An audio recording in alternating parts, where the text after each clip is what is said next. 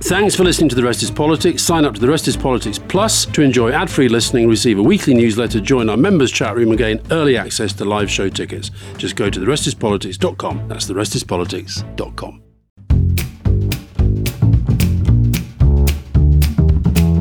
Hello and welcome to the Rest is Politics Leading with me, Rory Stewart. And me, Alastair Campbell. And today we have a very special guest, Miriam González Durántez. Miriam is an international lawyer. She set up an incredible movement in Spain, which is focused on generating new policy ideas inspired by young people. She's a leading activist for women and girls, but she's also well known in the UK because she's married to Nick Clegg, who was the deputy prime minister.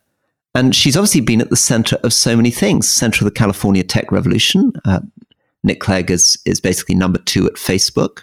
Central European politics. She worked uh, in Brussels, Central British politics. But she's also an amazing person in her own right. So I think thank you to Alastair for getting her on.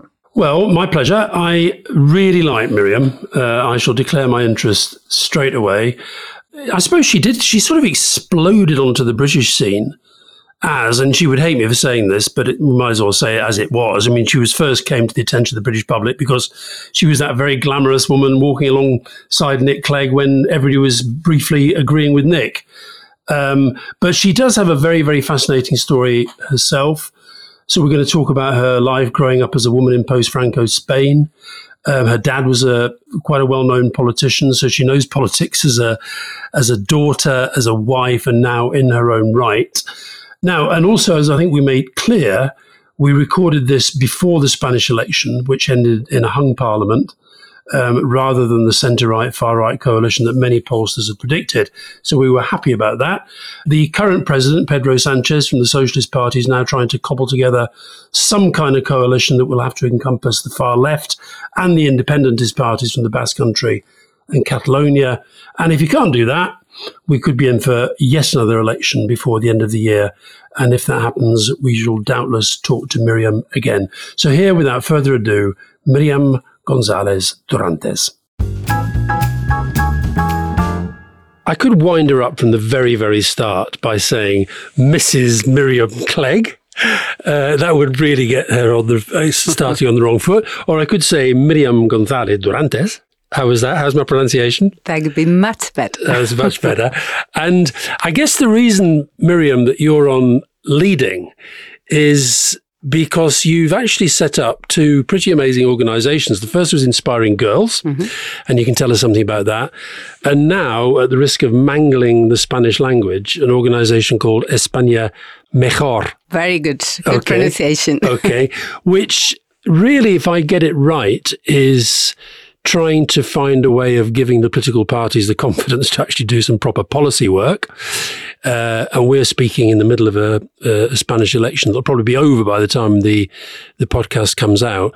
And then, of course, you do have an awful lot of experience of living in three continents. Mm-hmm. Well, not three continents, but Britain, Europe, and the United States. And you do have a lot of experience, particularly of our politics during the time of the coalition government and the Brexit that followed. So we'll no doubt cover all of that. But I think if we just kick off on those two campaigns that I mentioned, first of all, Inspiring Girls, what it is, how you built it, and then why you've set up this new organization in Spain. Well, Inspiring Girls is a very simple organization. All that it aims to do is to connect, to connect girls with women who can inspire them, women from all walks of life, and it has had tremendous success. We have just uh, reached our seventh year, and we are in 32, about to be 33 countries because this week we are going to open up in Emirates, and there are thousands of women, all sorts of women in all sorts of jobs, working, not working, all young, whatever,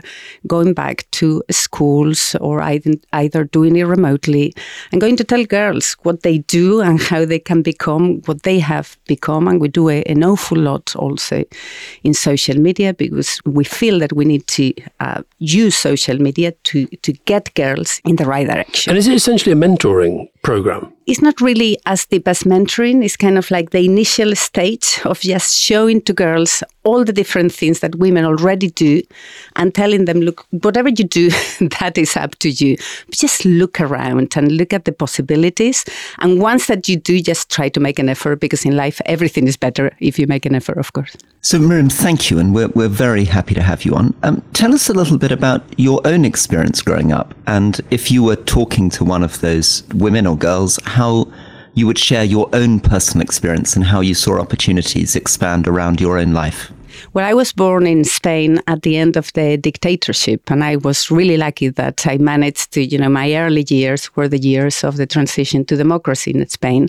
That was a period of remarkable social mobility. But it is true that at that time there were very few female role models that I could look up to. So, so many women in my village didn't work. My mom was one of the few ones who, who actually worked there and had to justify all the time that she was not this disrespecting my father by doing so. And she was a, she was a school teacher. She was right? a, a, physics uh, teacher. She has taught three or four generations of uh, of people in my in my village. So, so in a way, the things that I saw myself, something that worries me is that many years later, there are still girls who feel that obviously there are more female role models that they can have access to than I had at my time, but they still complain that they don't have access to enough. And and I thought, well, how stupid! There are you know millions of amazing female role models let's connect them with the girls. Uh, and why do you think we're still at that stage where we have to actually say to girls, you need to find role models? How well advanced are we on what I guess you would define as the battle for genuine equality between men and women? Yeah, completely. Well, I think like, listen, we are not equal. That is, if you look at the top of pretty much every profession, uh, women tend to be around 10, 12%. So, you know, there is a, a, real issue with access to powerful roles. In particular, we do know that there is a lack of self confidence that affects girls more than boys. And we do know because the OECD does really good measurements of this that there is a fear of failure that happens in girls that does not happen in boys. And and a lot of this is just inheritance. And a lot of this is also like the, the stereotypes that we still let in, in society. For me more than analyzing in a lot of detail why have we come to this point is like can we sort it? And this one we can sort it and Miriam, you, have had a very interesting life. I mean, you've been living recently in California. Obviously, you grew up in Spain, and then you were married to the deputy prime minister, and you were running a very successful law practice in, in the United Kingdom. Um, what is your sense about some of the cultural differences between the way that women's lives, professional lives, work in Spain and the United Kingdom and in California? It's actually rather similar. Um, I think that uh, sometimes British people or American people think that, oh, well, there is much more of a macho attitude in Spain. I actually think that is not true. The fundamentals, the, the, the problems are very similar in all the different countries. There are some cultural particularities.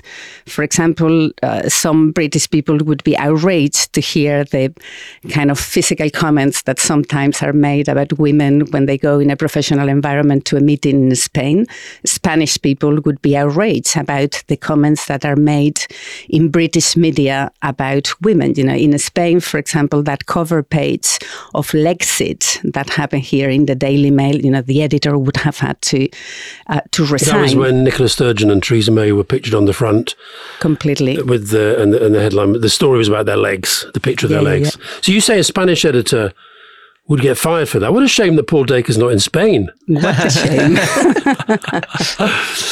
But then, for example, I have been for four years living in California, and you would not believe how many women either don't work or there is, I think, that that model of the uh, ideal family means that they tend to go for one member of the family working, another one not working. You know, you look at tech, very, very few women. Those who are visible, they tend to be totally curated, so they don't give an image of authenticity that the girls can then use. So there are issues everywhere, really. So, Miriam, just to continue on this theme for a little bit, um, you also grew up, in a sense, in a political family. So, your father, as well as being a school teacher, became a mayor, became a senator for your region, and if I'm right, was the senator for the Spanish equivalent of the Conservative Party, although your politics have become quite different. Is that right? Well, so so. He started in the what was called UCD, which was the, the party of the first um, president of the country. We call it president rather than prime yeah, minister, yeah. who who was very much a moderate center person, Adolfo Suarez. And then that party collapsed because it was a, a sort of coalition, so to speak, bits and pieces from different parties, just putting the interest of the country above the ideologies. And then he moved to, many of them went to the conservatives and many of them towards the left. Um, I think that I am much more of a traditional liberal in the sense that the thing that obsesses me in my country is to make sure that there are checks and balances on power. To me, that is the root of all the issues that Spain has, is that we do not have enough checks and balances. We had, and this comes really from the transition, we had um, a constitution that gave a lot of power to the political parties to make sure that nothing went in the wrong direction. So, you know, they were given all this enormous amount of power. The problem is that they kept it and they grew it. so now we need kind of like the second transition, which is to to give back that power to people so that people control the power rather than people serving power. I've talked to you about Spanish politics before, and I always get the feeling that you, who have experience both of politics in the UK and of Spain, and probably share a lot of our views about the state of British politics, I get the sense that you think Spanish politics is, frankly, even a bigger mess. Is that right? Well, I don't know. I think that uh, there is a mess in both countries, and to me, it's, it's uh, a source of enormous frustration because obviously I love my country, but I love the, I love the UK too. I have spent decades dreaming of the Spanish political system becoming more like the UK political system. You know, I when I was living here, I used to go to talk to Spanish people, say, look, you know, they have conflict of interest systems, and this is clean. And when there is something wrong, you know, everybody steps in, and it doesn't become such a big issue. And the media really controls it and they are resigning sometimes for even you know swapping points for driving badly or whatever. And now to my frustration the problem is not that spain has become like the uk is that the UK is becoming more and more like Spain. You know, Lord. issues of nepotism and lack of transparency and giving contracts to friends and so on that never happened here. That happened much more in Spain. That patronage and clientelism now is happening here. So that's, yeah, I don't know what country is worse. We just need to get them both to a mejor state, mejor. better state. España mejor.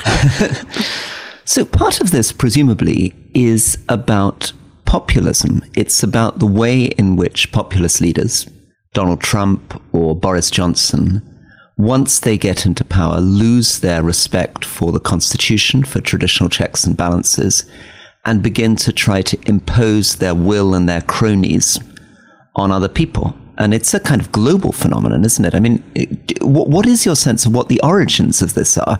Why is it that Britain, like Spain, like the United States, like Brazil, became vulnerable to this form of populism? Well, I think that in the case of Spain is a little bit different to the UK and the US in the sense that in the UK and uh, the US, what you have is a system with checks and balances that whenever the populists go to power, as you say, they start breaking those systems. In Spain, we never had those checks and balances. We have to put them in. and obviously, the political parties don't have any interest whatsoever to do proper political reform because they will lose power, which is, by the way, why I'm trying to, to instill the concept of reform from outside the political parties with España Mejor. But where, if I may, where I think that, that this, the situation is very similar is that in the case of Brazil or the UK or Spain, we have countries that are having difficulty to adapt to a new economic phase, a tech driven, much more agile, faster situation that requires big, quick decisions. We have poor leadership. We have nationalism that, in the case of the UK, comes from a reaction to Europe. In the case of Spain, uh, the reaction to Catalanism and the, and the Basque country. And all that explodes into what? polarization and, and populism. Mm. So this organization, España Mejor, just tell me what it is. Is it a think tank? Is it a campaign organization? Is it a political reform campaign? What is it? It's none of that and all of that at the same okay. time. okay. so we are trying to create a new space where Spanish people of different ideologies can put the ideologies aside and start working on the solutions to the problems of the country, not on how to get votes, but how, you know, can we work out the range of solutions? And then, you know, we all understand that, you know, a socialist will put a, um, a, a code of ideology on that solution and a conservative a different perspective. And I, as a liberal, would put a different perspective. But at the very least, we need to have the solutions. It's an open platform for absolutely everybody. We are focusing a lot on young people because they are the ones who are in the worst possible situation in Spain. We have around 30% youth unemployment. Mm. And we want to give to those solutions proper social volume so that we influence the agenda. So it's not just a think tank, it's a, a very pragmatic, practical, uh, loud um, organization. So, one of the things that I love, and I, I, think Alice is interested in, is the idea of citizens' assemblies. So, gathering, as it were, 300 people, almost like a jury, randomly selected from the population, sitting them down with experts for two or three days to really get into an issue and then come to a, a joint decision, not politicians, but, but members of the public. Is that part of this, or have you decided that you prefer a different approach to this problem? Some of that. Uh, we we operate with open groups. Uh, we have just started, uh, so two months ago. It's incredible the traction that we have got in just sixty days. Uh, but we operate with with open groups of citizens from all different areas. They just need to have an interest or to know about the area. We start by listening to the people. We are conducting, for example, a mega poll of fifty thousand young people it has never been done, and that concept of listening to the citizens is almost revolutionary in Spain. But we obviously apply a, a very rational, analytic methodology at the very beginning. It's like, you know, what is the problem? What is the solution? What have others done about it? Does this work? Etc. Et so it's not just general discussion, it's a mixture between that general discussion and, and an analytical methodology. And have is there anything happening within the election campaign now that you could say you've been able to influence on policy? Well, very little because there is very little political discussion really during the during the election. The election has been very much about one candidate attacking the the other. The manifestos do not really have concrete policy ideas. What there is not a single have? well general general blah about you know. I call them letters to Santa. It's like in an ideal world, I would like to do X, Y, Z. Not a single figure. There are no costings attached to the political uh, manifestos. But what we have done is to put the focus on debates with citizens. You need to talk to the people. And there is a very concrete thing that we have done, and it's the campaign of the Prime Minister Pedro Sanchez is Mejor España. So they are obviously listening. Not to the substance, we want them to li- listen to the substance, but at least they are listening to the slogans. the, the three of us are very pro European. We you know, campaigned on the Remain side and, and were against Brexit. But I was having a very interesting conversation a month ago with Enrico Letta, who was the Italian Prime Minister. And of course, Enrico, again, very pro European, but his observation about Italian politics is that one of the reasons he feels why there's no costings, why everything feels like a letter to Santa, is that people don't feel fully responsible. In the end, they're relying on Brussels to sort out their problems, and that creates a slight unreality in politics. Do you, do you agree with Enrico? Is that true of Spain or not? I think that in Spain is even more pronounced than in Italy because of the particular historical circumstances of the country. So during the dictatorship, nobody had to worry about money because why would you? You know, you have no power on that. Then immediately Spain got a whole lot of money because of the accession to the EU when things started getting better, then you know there was not enough reform, and we went down in 2008. Despite Spain doesn't score particularly highly on financial services, we managed to recover a little, and then COVID came, and it hit back very hardly on Spain, despite that was a global pandemic. So very clearly, the, the fact that it hits the country hard is because of the internal circumstances of the country, not because those are things that only happen to to Spain. And I think that in a way, all that money coming from Brussels, which is great, there is a, a feeling that it may keep coming. So I, you know, one of the things that I keep saying in Spain is like we need to be able to live within our means, to you know, to be fully independent financially, not only because we need it as a country, it's like we need it in Europe. Countries that have been there for many years, like Spain has, need to start being net contributors and not to be not to be net recipients. Yes. Now, Miriam, I interviewed you for GQ magazine almost seven years ago, shortly after the Brexit referendum. And even though it was pretty clear what you thought of Brexit, you said quotes, it's too early to say exactly where it will land. What's your assessment of where Brexit has landed, both for us, the UK, but also for Europe? I think it has been, um, without any doubt, tremendous damage and tremendous damage on both sides. I think that the situation in the UK is obvious to everybody. If anything, to me, it has been a surprise to see not just the effect on the economy and on trade, but how quickly the UK has lost a lot of the international clout. And that has been a little bit faster than I thought it could be. It has been tremendous damage in Europe. I mean, Europe is very much in a defensive position now. And when you live, as I have done in the US for a while, and you look at this part of the world, you think, oh my goodness, you know, everything is huge. The US is huge, China is huge, India is huge. Why are we, the Europeans, trying to make ourselves smaller? It's just, you know, it doesn't make any sense. No? Mm. It, I mean, it, it is a, a paradox, isn't it? A lot of the people leading the Brexit campaign dreamed that by leaving they were going to create this great global Britain. But in reality, as soon as they were elected, Boris Johnson cut international aid, merged the Department for International Development with the Foreign Office. There hasn't been significant investment in the British presence in Africa.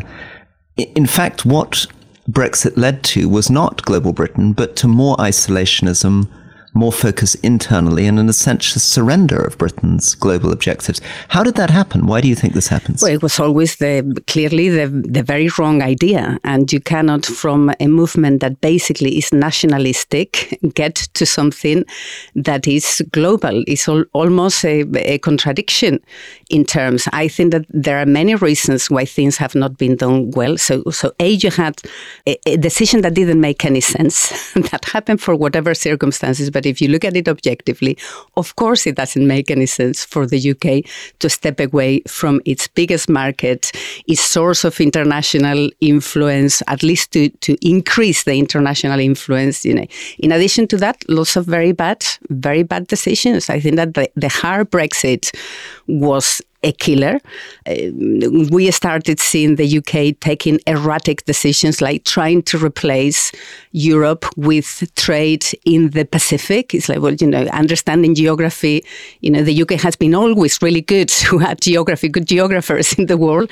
Don't know why that has happened. So, you know, a, a lot of erratic decisions and bad luck. I think that Ukraine meant that, you know, from one day to the other, we woke up and we saw the world divided in blocks.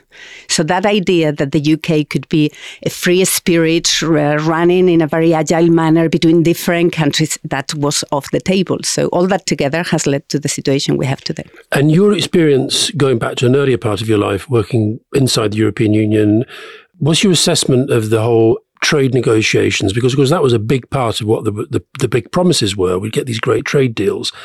And part of populism was essentially to sort of say the words without understanding how hard that would be. So, what's your your take on the trade deals that have been done, and how difficult it's going to be to get the ones that they keep promising? But listen, we have been around that discussion for so many years now. There is no way that the UK is going to replace what it had with Europe with anybody else. The only option would be a really good, deep, sophisticated agreement with the US. There is no way that the US is going to get into that. You know, it doesn't work in their interest. And if they wanted to do that, they would probably not do that with the UK. There would be many other candidates. So the only way forward is to try to come to a better situation uh, with the UK, whether it is outside the membership or inside the membership. But I, I don't want to. Um, to put this in the sense of all the issues are on the UK side. There are big issues on the European side. Europe needs to reform and is a continent right now drowned on procedures and bureaucracy, and we need to simplify it. And the UK played a really good role mm. on that for years and years. So we need to recover that in Europe too. One of the things that I, I feel in politics is how brutal it is, how unfair it can feel. And, and I wondered whether you would like to reflect on this. I'm an admirer of your husband. I've been promoting his book, uh, which I, I liked very, very much on the podcast. Rory, if you just make it, he hasn't written a book on the podcast. I can suggest that. the rest is politics by Nick Clegg. on the podcast, you have been promoting his book. Yeah, an analysis of why Alastair wears a tie and I don't. Yeah, exactly. No, um, so you know, here is a figure that I really admired. I thought that he was very smart, very idealistic. He was incredibly popular in those leadership debates in 2010. He played a very constructive role in the coalition when I was a young MP watching him as Deputy Prime Minister. And then he went down to an absolutely brutal defeat where his party collapsed around him.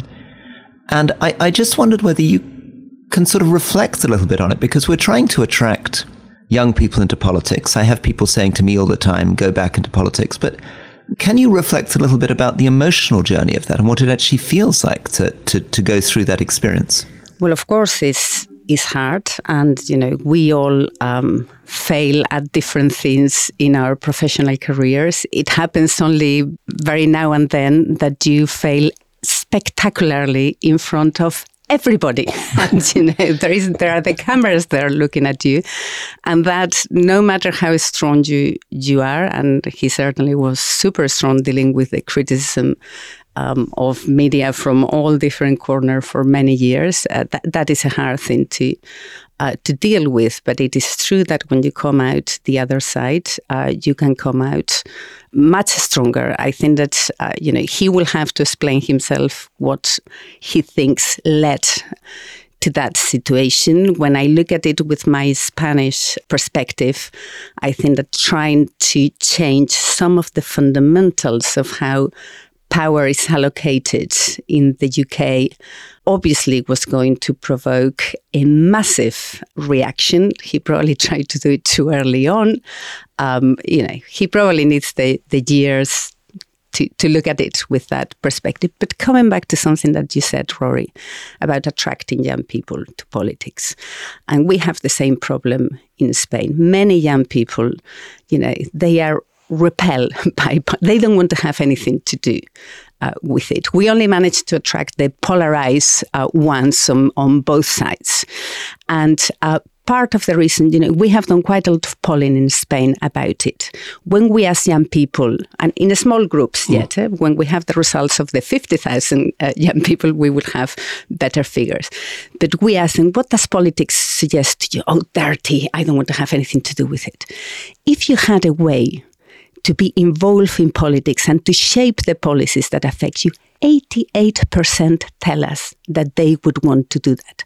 So there has to be a way to allow them to get into politics that it is different. And in the last 15 years or so, we do everything differently we travel differently, we entertain ourselves differently, uh, we educate ourselves differently, we work differently. The only thing that doesn't change is how we get involved into politics. That mm. is why we are trying to see whether we can create a different kind of instrument that obviously doesn't take the legitimacy away from the political parties. That's very important.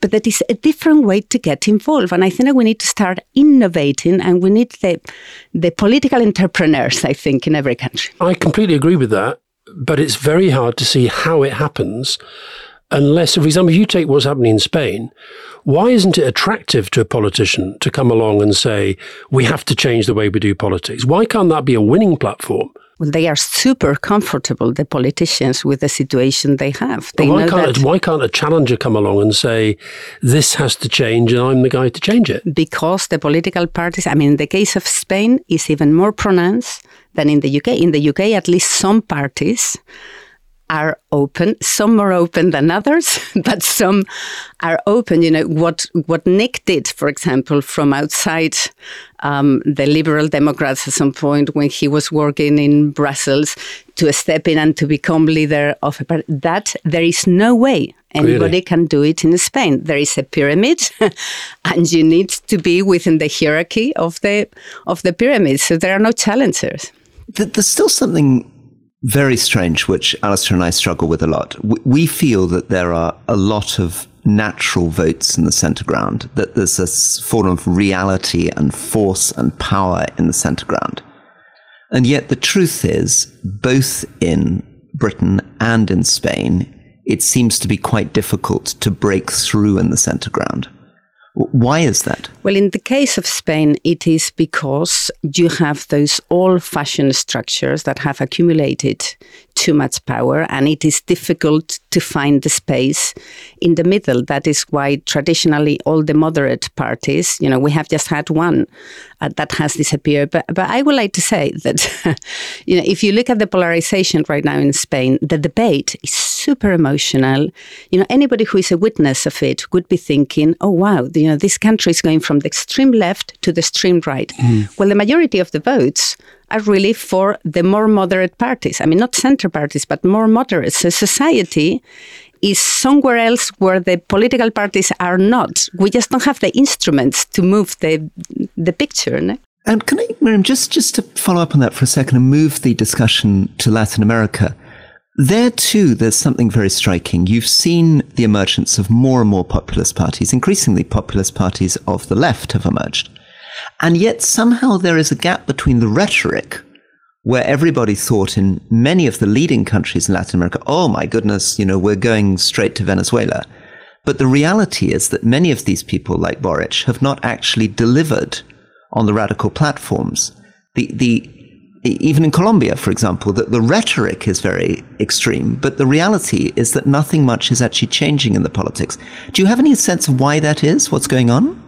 But don't we know that that is happening everywhere? Even Trump himself, you know, he didn't deliver on his rhetoric. and, uh, and if anything, you look at the mandate of Trump and you say, well, he didn't manage to do half as much as what he said that he was going to do. I don't know if he gets a second mandate, whether he would be able to to do it or not. I don't know. I think that in Latin America, the situation is very different. It's, it's uh, super worrying what is happening there from both left and extreme left and extreme right. My own feeling, and I dealt with relations with Latin America and the European Union for many years, is that part of the reason in Latin America is a failure of the elite.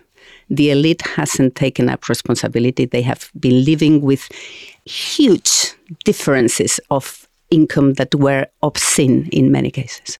Okay, Miriam, Rory, we'll be back after a short break.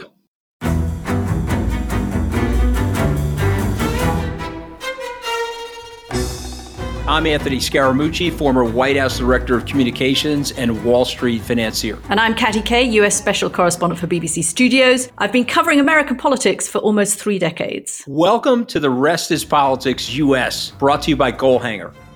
Go on, tell us. Were those donations you made, like Obama in 2008, was that idealism? Were you hoping to get something out of these campaigns that would serve your own business interests, for example? So I think this will either make this podcast incredibly successful, Katty, or people will be horrified and they'll shut it off right now because I'm going to be very real with you.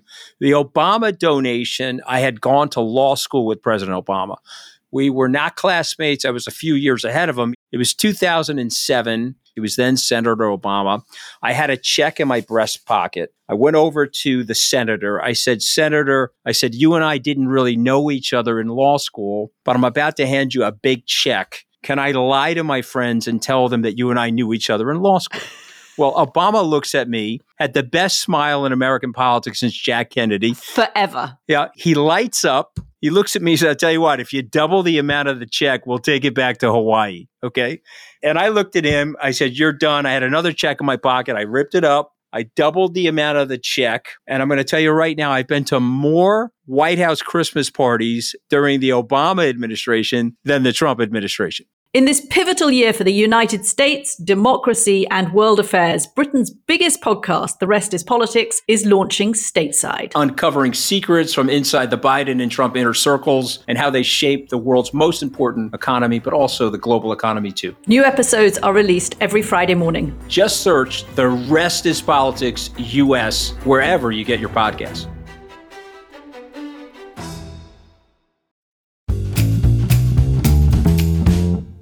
Now, bringing you back to the UK, were you invited to the great recent social event of the wedding of our former Chancellor of the Exchequer, George Osborne?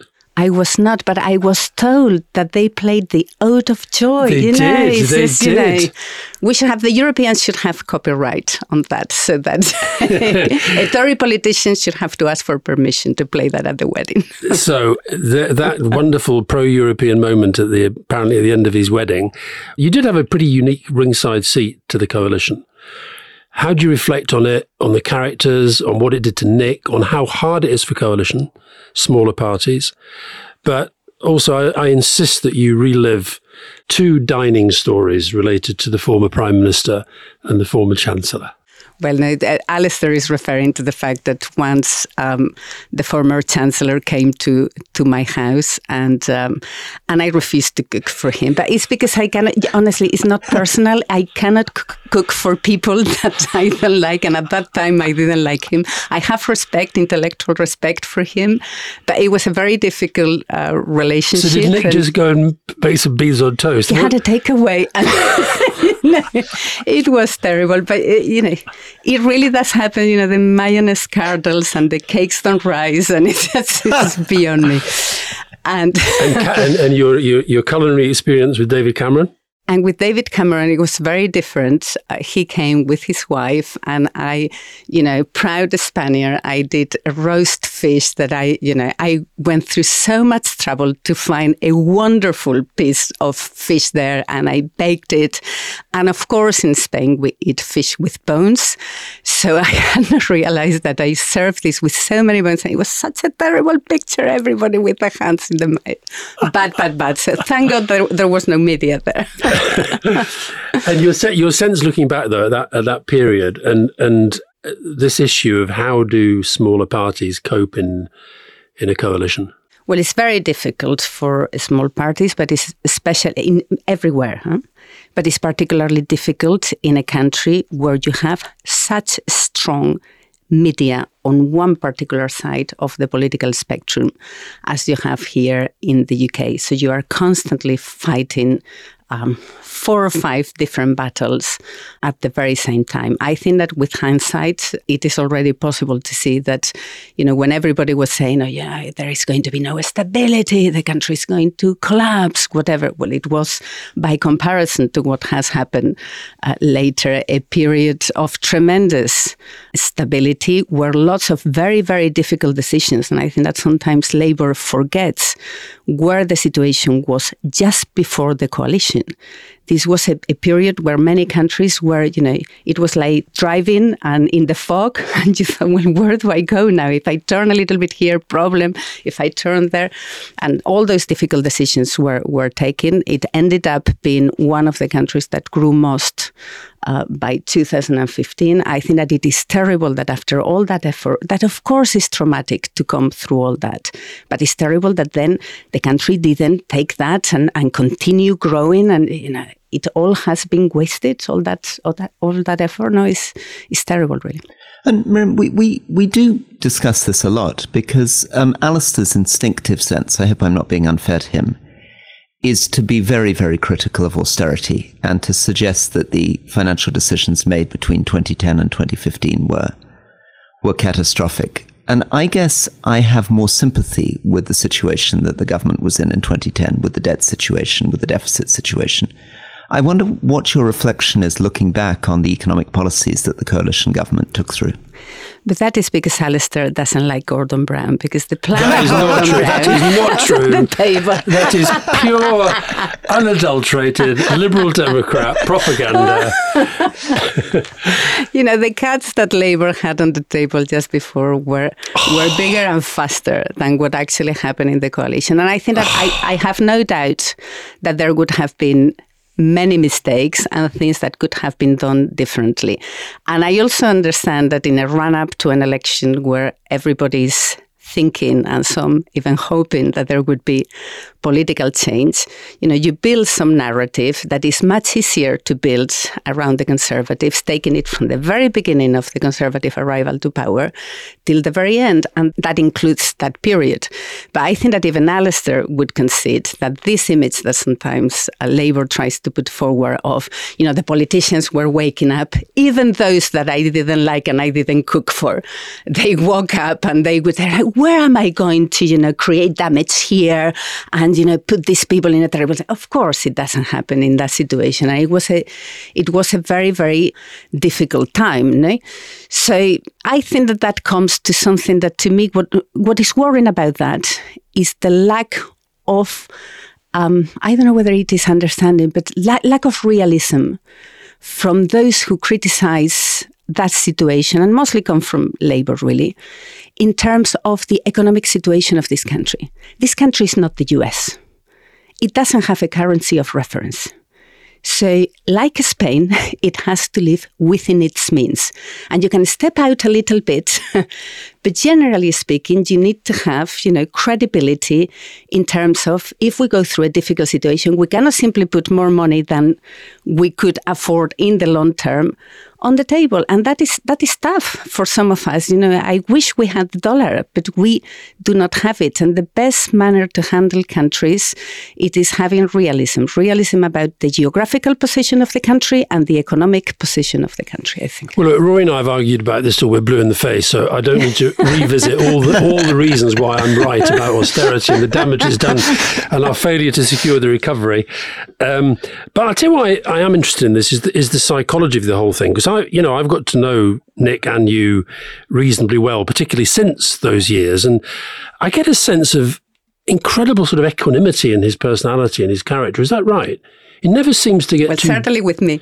Well, no, you are, you are. You are. I think it's fair to say. Less equanimous. I think you're quite an emotional character in a way that he maybe is. Is that? Is he sort of just always that level-headed and does treat kind of victory and defeat in the same way? Because that's the impression I get.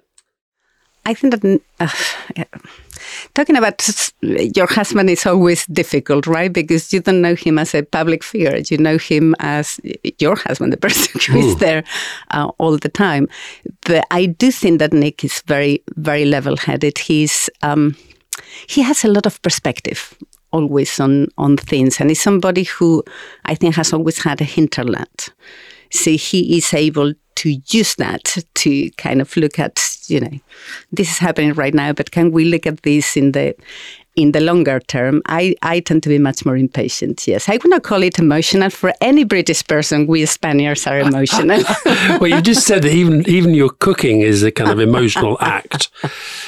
I, I wondered about your your most recent life. I mean, you've been extraordinary. I mean, you've been at the center of a different part of the world's events. I mean, both of you have been through extraordinary things. I mean, the heart of Europe, the heart of the British coalition, and now the heart of the California tech revolution. And, and, which is now, it seems, not just redefining our world through social media, but now potentially redefining our world through artificial intelligence. And I wonder whether you could give us a sense of this culture. I mean, these are the people, including including your husband and many of the other people you must have known searching California, who are, in a sense, the leaders of the next 20, 30 years. What is their culture? What's their personality? Who are these tech people? How do they see the world? What are their strengths? What are their weaknesses? Be honest. Uh, well, for me, it was a cultural shock when I went there, probably because I was thinking, oh, well, you know, California, they speak English. They are basically what, you know, and I have always been an Anglophile my whole life working for British companies, British politicians, you know, everything. I these people are not really British at all. They are Germans who speak English. it's a world of engineers, um, super young. Uh, there is a very conservative side to it. I have mentioned it earlier in relation to women. I felt at the beginning, oh wow, you know, I'm going backwards in terms of really? having to, uh, you know, to be seen as uh, just a person on my own, no, rather than attached to, to anybody else. And I saw many, many women not not working there. But but in terms of the economy and how they look at the world, a is very humbling because you realize once you're there that they don't really look at any of us. You know, they are only looking at China. That's about it. It's very interesting that they don't look at China in the Pacific direction. they still look at China kind of in the European and then they come to, to China. But but that is what worries them. They are totally focused on that and, and it really makes you thinking, wow, we really need to catch up and, and you know, to, to accelerate all this. But what they really do have is tremendous optimism. And to me, it did change my life. I mean, the, the two big moments in my life when I changed everything one was coming to the UK, that I discovered the freedom of you can do whatever you want. And then going to the US, and it's like all this pessimism that we have in Europe. And it's like, we just need to move away from that and we need to start doing things. And they are all about the future. All the conversations are about the future. Once you are there, it's about making it bigger. It's unbelievable, really. so, Miriam, I, I run at the moment a nonprofit which is about poverty in Africa, supporting the extreme poor in Africa. And I've just been in California. I've been on the West Coast for the last six, seven days, meeting many of the people that you know, trying to persuade them to invest in delivering cash to the extreme poor in Africa. And I've been struggling. I don't know what's happened, but somehow, whether it's their engineering Germanic mindset, they don't seem to be very interested anymore in ending global poverty or thinking about people who are living on a dollar a day. Everything is about, for some of them, climate, for many of them about tech, for many of them about AI, many of them saying to me, can I just give a smartphone to poor people in Africa? But not really wanting to engage with the issue of global poverty. And I wondered, is that something you recognize and whether you could suggest to me why that is? That is not really my experience. Eh? I think that in terms of philanthropy, uh, the US and not only in California. Well, they're very generous, hugely generous, but just not to global poverty. My experience is that they are very tough. And when I have been doing fundraising for Inspiring Girls, I mean, you cannot come just with a half cooked plan. They would take it as any other business and they want to see the results and, and the delivery. I suspect, I mean, I, I don't know exactly the situation that you have faced, but I suspect that what has happened in the last few months is that they have refocused all their efforts on the race and artificial intelligence. To me, it's, the most significant thing that has happened lately. That when I went to California four years ago, the uh, discussion was this is a race, who is going to come out first? In the last six months, we have seen the US pushing the accelerator. They have managed to go ahead. Now the issue is, is China going to cope and, and be able to come to this level and what is going to be their next big announcement. So they are an extraordinary country. It takes a while to focus the minds, but once they do, I mean, they really are like a tank. They go with the strength at, at it. That perhaps that is what you are finding that they are focused on something else, but they are they are super generous on philanthropy. Do you think Nick is more powerful now than he was as Deputy Prime Minister of the United Kingdom? Listen, I live with him. I'm the power in the house. No, no, no, no. I know that. I know that. I know that. But it's interesting. These these guys, do they have real power, or do they actually just have the ability to to make change in the tech world? How would you define it in terms of politics?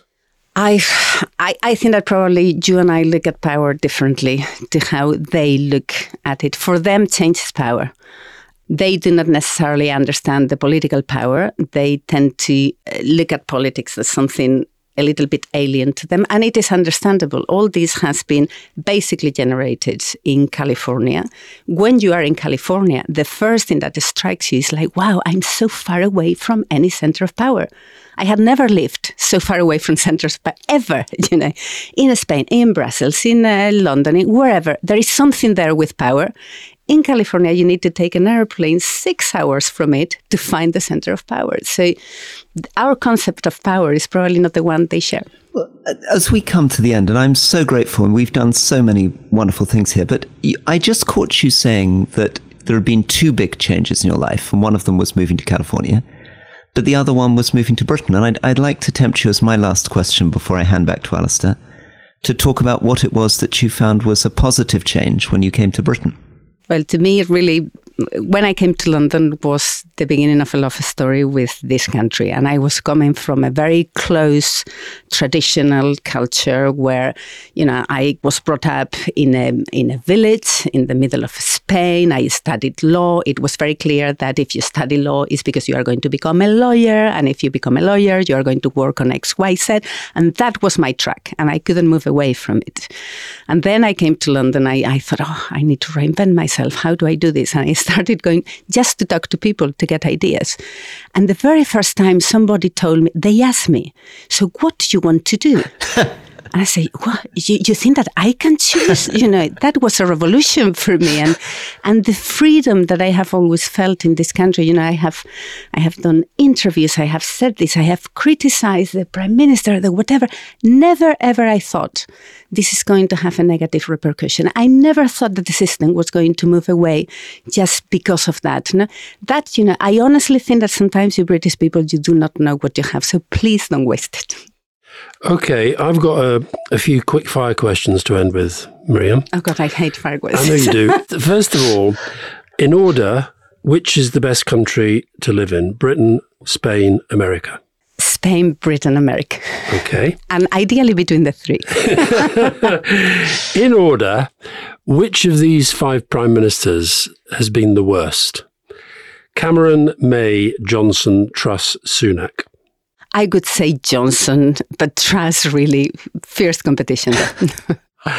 okay, in order, are the other three? Uh, Johnson, Johnson, Truss. Then you've got Cameron, Cameron, May, Sunak. Cameron, May, Sunak. Sunak is insipid rather than that.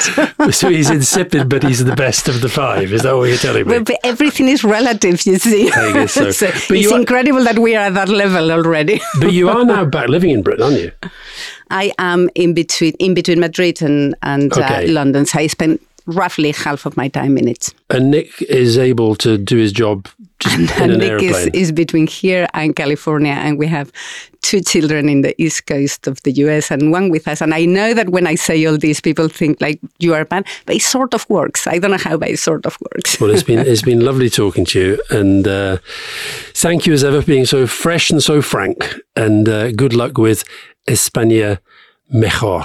Very good. Thanks so much. Yeah, thank, thank you. And I, I think we could have a great tripartite podcast. I thought you were a fantastic dynamic with the two of us and very good for us. So thank you very Thanks much. You need a woman. exactly. Yeah. Exactly. Thank you. Thank you. Thanks, Thanks so much. Thank you. Alastair, I, I think she is the most amazing woman. I mean, I'm not quite sure whether I've got more of a sort of fan obsession with her husband or with her, but I thought she was incredibly articulate, charming, and wonderfully kind of frank and outspoken about everything from British politics and George Osborne to the tech bros in California. But she's she's a she's someone you know quite well, right? Yeah, I do, and and I can't remember why I got to know them as well as we did. Partly when Nick Clegg was in office as, as deputy prime minister, but more so afterwards. I think she's she's really really smart. Part of me really wishes she would go into Spanish politics, but it's you know I hadn't quite understood that Spanish politics and the parties were as dysfunctional in terms of what they should be as parties as they are.